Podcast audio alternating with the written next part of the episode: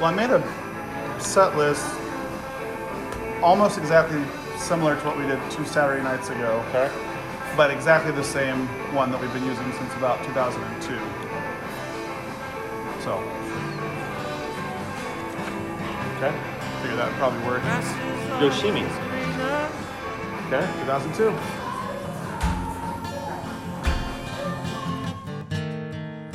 the other side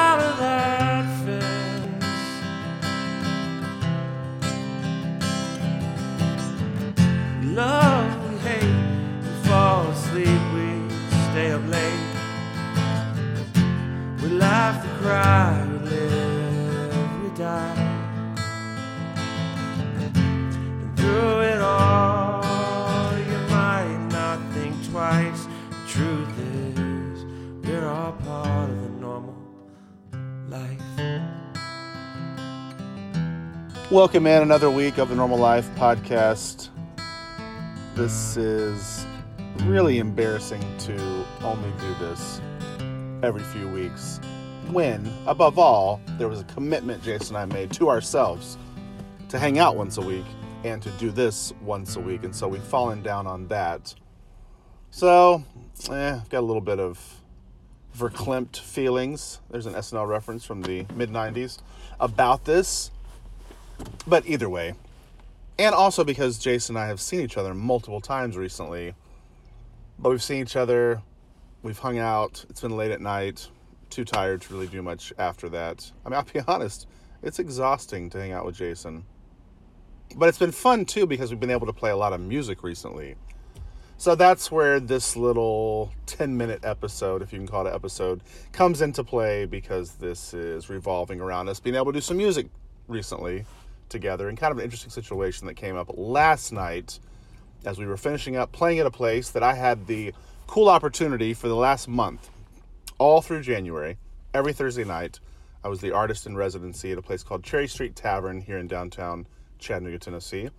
And I was able to play the family friendly show from 6 to 8 p.m., which I felt good about. So anybody could come in, no cover, there's no smoking inside. Great food, cool setup. Pair of brothers, the Bohannon brothers, who run the place and do a great job there. And so it's just cool to be involved with something they're involved with because they're people that I respect and not only as individuals but also as musicians, really great musicians too. And got to do that throughout January. So Jason and I were there last night as I was finishing up the last Thursday night, along with my friend Butch Ross, who joined in and played a set. Really, really talented guy. ButchRoss.com if you want to look at more of his music. So it's been fun over the last five weeks in particular. I've played music in public spaces officially, not just open mics or be going out and playing on the bridge, something random, perhaps like that, but playing specific setup shows. Quite a few, I think, maybe seven or eight in the month of January. So for me, that's a lot. I'm not a aspiring full-time musician. One because I know that well, I well, I'm not going to be browbeating. I think I have a certain level of talent. I know that that's not my giftedness or that I'm putting enough time and effort into really being a polished singer and guitar player and songwriter. So being able to play seven or eight times in a month and get paid for it and play with other musicians who are great and play in places that have talented individuals, a lot of local talented individuals, by the way, and touring acts come in is pretty cool to me. And so, ego wise, it's been affirming because I've played a lot of my own songs because it was technically like a show that I was doing. So I thought, well, I'll try to play some of my songs then, especially if I'm going to play at the same place every week. Maybe people who come back each week, not necessarily to hear me. It's kind of like my friend Butch Ross's song, You Came to See Your Friend and You Ended Up With Me, which often happens when you're playing out music wise um, someone happens upon you, so it's nice to to share your own songs, but they don't know them. So how do you engage them? So you play cover songs or things maybe they've heard before, and so it's been fun to week after week have maybe some people show up again, most likely just to see their friends, but then we get to kind of build a little connection through the music and through songs that I've written. And there are a handful of those that I'm proud of. There are some that I, yeah, I need to do a lot of work on. I don't really play them in front of people because they're just not that good, objectively, just not that good. But some I feel have a, a point to them, have a message to them. They're a little different sounding or, yeah, different in message. And maybe people would not expect to hear that in a bar or hear that at a place I might be at or hear a person like me singing about a certain topic. Take that how you want.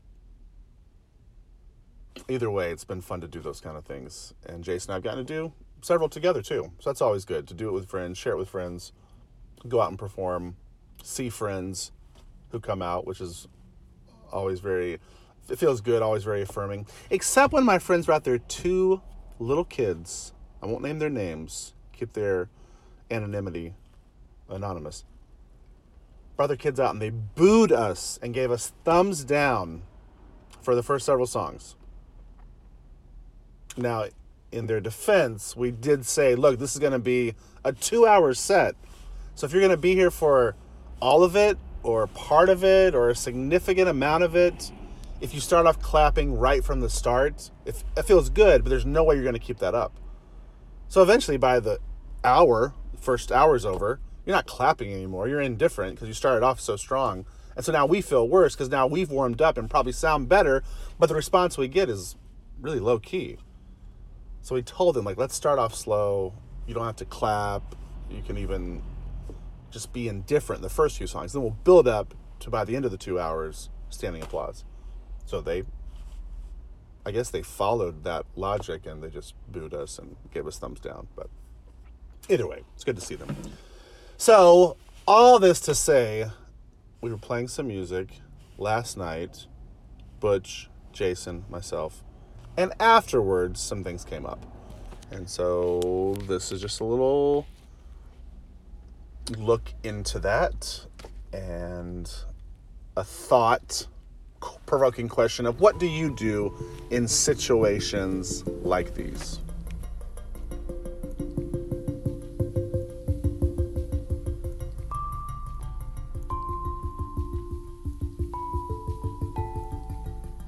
All right, we're just leaving Cherry Street Tavern where Jason and I got to play some music tonight. We've done a couple times this month, and a situation has come up that has probably happened at least 15 other times when the two of us have been together out in public. We've just eaten somewhere, we've just gone to a game.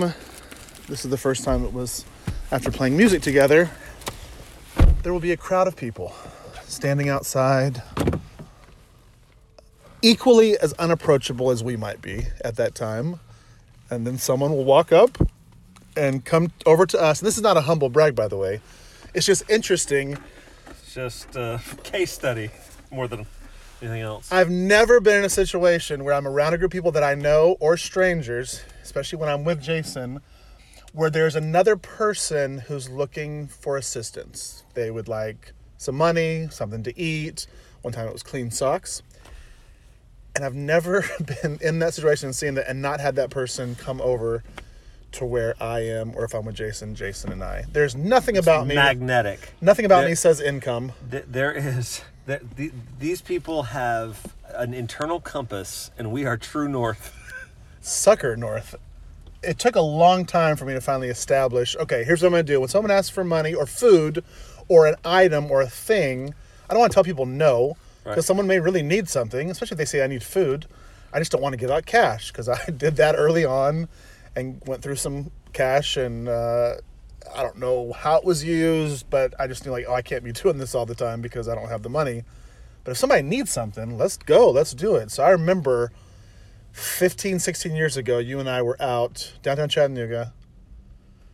Listen, went and eaten somewhere. It's late. We get out. Someone asked us for something. I just remember them getting in the car with us and us riding through downtown like going to a place where they said their car was getting out of the shop. Yeah, or the shop was this? It was like midnight and the shop been closed forever. And then like, well, maybe we can go to, to the store and get something. Yeah, what? When, when was this? Uh, this was like 15, 16 years ago. This is a long time ago.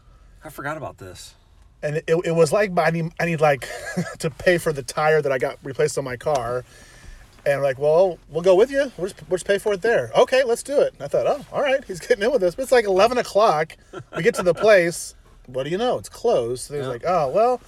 uh, How about a beer at the you know at the gas station or whatever? But, I mean, we, we we rode this thing out for probably an hour. So all that to say, we're at another potential situation like that. Oh yeah. What was the gentleman saying to you? I kind of got distracted when the youth group drove up to the bar. Mm, He said he was going to slow walk back towards the apartments and meet us there, and he's not going anywhere. So I'm. It's leading me to believe that he's not going to be slow walking back to the apartments. Back to an apartment where he and his wife and his two twins are going to stay, and they're And paying son, too. someone. Okay. Who has autism apparently, Oh wow. and he himself he said has autism. And we're gonna. He was wanting money. He's got some of the money to pay someone to stay in their apartment for the night. So I offered just to go and help pay for the hotel, but it's actually someone's apartment. So they're like, all right, well, we'll go to the apartment. And you're like, I'm gonna go to the apartment and talk to him. Yeah. What Pay, pay those people. Okay. If there's an actual apartment with a room, I'll pay those people. So, it's just interesting situation.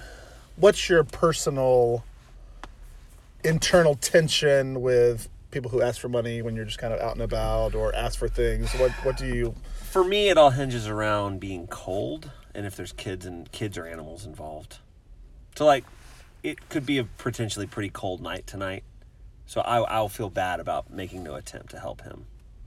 right? You know, The, the story feels like a story. Doesn't feel maybe like a legitimate story, no. But you never know. I mean, I had a situation where a guy came into the Big Brother Big Sister office asking for help to get to a place. Him and his two boys, they need a ride. That that's all it was. I just need to get to a ride to get to like Red Cross or something. Oh, okay. Is there a bus that runs? Yeah, there's a bus that runs. They've been waiting for the bus, couldn't get on the bus. It's like two miles away. All right, well, I'll give you a ride. Let me leave work. I, whatever, that's fine. We'll give you a ride. And then it turns out the place was closed. And then we called them, and the number was no longer working. And then we tried another place, and it went. It was a whole afternoon. Eventually, they ended up he and the two boys staying for three or four days in my backyard in a trailer that I had there that was a friend of ours, and so it worked out. And he they were really in a, in a bad spot. So I mean, you just never know when someone needs a hand. There's just all these other situations that come up. So not giving out cash has been that tension point. All right, I want to help someone, but I don't want to give out cash. Hmm. I think most people just lie and say, "I don't have anything," or or you just ignore the person. And something might be a safety issue. You just feel like, here's a person coming up to me on the street at night. I don't know this person. Right. It But I don't get that excuse because I'm never feeling unsafe about that. Well, I, yeah, I'm overly confident in these kinds of situations. Like, all right, sure, well, let's ride together. Hop in the car. Let's go for a ride and let's let's figure it out. And sometimes someone will just say, yeah, that'd be great. We'll get a you know a chicken sandwich. And they're like, hey, appreciate it. All right, awesome. Have a good night. And other times I've had someone get in the car, get in the car and say, hey man, I don't want to put you out. Just you know, five six dollars would be great. I was like, no, it's no problem. I mean, I can- we can take you right to the place. You don't have to walk. Oh, okay. Let me get closer. He's like. Actually, I mean, you just want to gift me. I, I can just take it and go inside. I was like, no, no, we just do it. I thought you wanted to help me. No, I am. I, I just that's why I was going to give you a ride, and then we just get the man. I, I thought you wanted help. Just let me out. you know, like wait a minute. This went in a whole different direction. Oh yeah. Oh, I guess that's all I got. I just thought it was an interesting situation. Well, All right, so now we're gonna slow drive no. over. fa- I'd like to fast drive and see if his family is where he says they are. Okay. All right, we'll check back.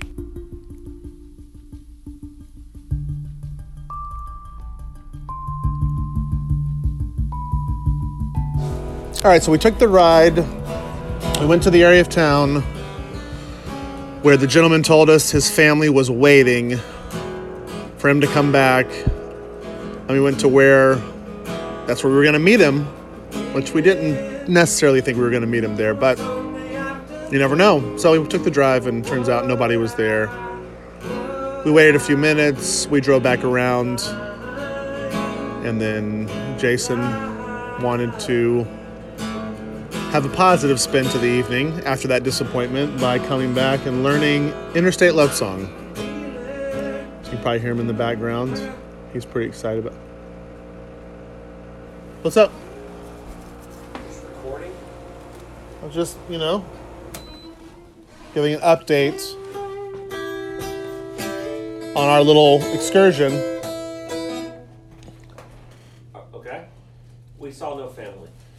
No, yeah, there's no family there. And then I said to save the night, you wanted to come back and play Interstate Love Song. So I actually, by the way, would have followed that all the way through and gone to 1204B. without him, Yes. I just knocked on the door and said, hey, do you have somebody that's supposed to be staying here and they're supposed to be paying you for a room? and again, like it, well, it wasn't as late as I thought it was. I thought it was later, but it's still Nine. at nine ish at night. I know. Show up to someone's house who doesn't know you and knock on the door. It Wouldn't And have me. I, I didn't say it would bother you. Say it would bother.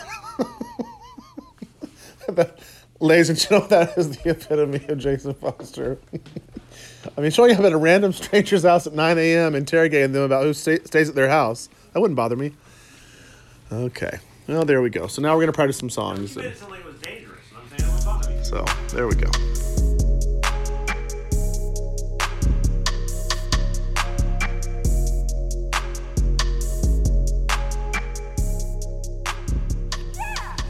Well, there you go. What do you do in a situation like that? Do you have a policy that you've had to adopt over time? Maybe you live in an area where this doesn't come up. This only became really a thing to me when I moved into the downtown Chattanooga area. 2007, maybe 2006. I had had situations or experiences before then of seeing people, especially when you're out late at night or after a major event, and feeling compelled, like I want to help someone. I can't just walk past somebody who's asking for help. And then realizing, okay, this is a little more complicated than just someone's asking for help and I give them a few dollars and it's super helpful. I don't want to be indifferent. I don't want to just be rude. What would a Christian do? What should they do? It can't just be ignore somebody. It can't just be lie to them. So I had to kind of like develop a policy because I knew I was going to live in this area, I was going to be downtown, I was going to visit cities. So maybe if you live more in a rural area, suburbs, or you don't get into certain parts of town where you're going to see people regularly, in those kind of situations, you may not have a certain policy or philosophy that you follow. Maybe you do though. I'd be curious. What do you do in those situations? If you're a Christian, I feel like there's a mandate to help people to not just assume, well, if I do this, they're going to do this and that and that. Also, there's a mandate to be good stewards of our time and energy and resources and money. So some people use that as reason to say, well, I don't just give money out because that would be foolish because that person is just going to take that money and buy beer. They're going to take that money and do this. Okay. So maybe you don't give out cash. I agree with that. Do you give any time? Do you stop and talk to that person? It can be intimidating. It can even be scary depending on when where you see the individual, how they strike you. Um, I would not probably recommend to my sisters, oh yeah, you should go out at midnight in a downtown area and engage every person who walks up to you asking for money. I feel like they're, you know, I don't think it's dangerous when it happens to me. So maybe that's me being sexist. I think it'd be more dangerous for one of my sisters because of uh, them being more vulnerable. I don't know. But I can see why some people would not want to engage. But how do you do it? Do you have a thought behind it, a process, whatever it is? Okay, little short episode here of the normal life. Hopefully, back next week with more of a full length. And looking forward to this weekend because we're playing music again, twice. Over at a place called the Moxy, which is a hotel in the downtown area. There's some kind of fundraiser going on this weekend. So, looking forward to that. Looking forward to getting back together with Jason next week. Looking forward to recording another episode. Until then, hope you have a wonderful week. We'll see you next week on The Normal Life.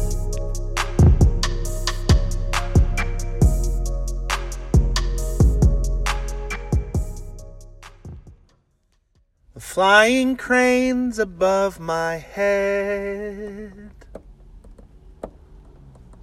The windy chill, it slaps my face. The sky is beautiful and loud above, and I'm thankful for this lovely day. So take cover and look up. Beware of what's ahead. There's so much you can see all around you. Take cover, beware. The cranes are flying low. Oh my God, you have made such wonder.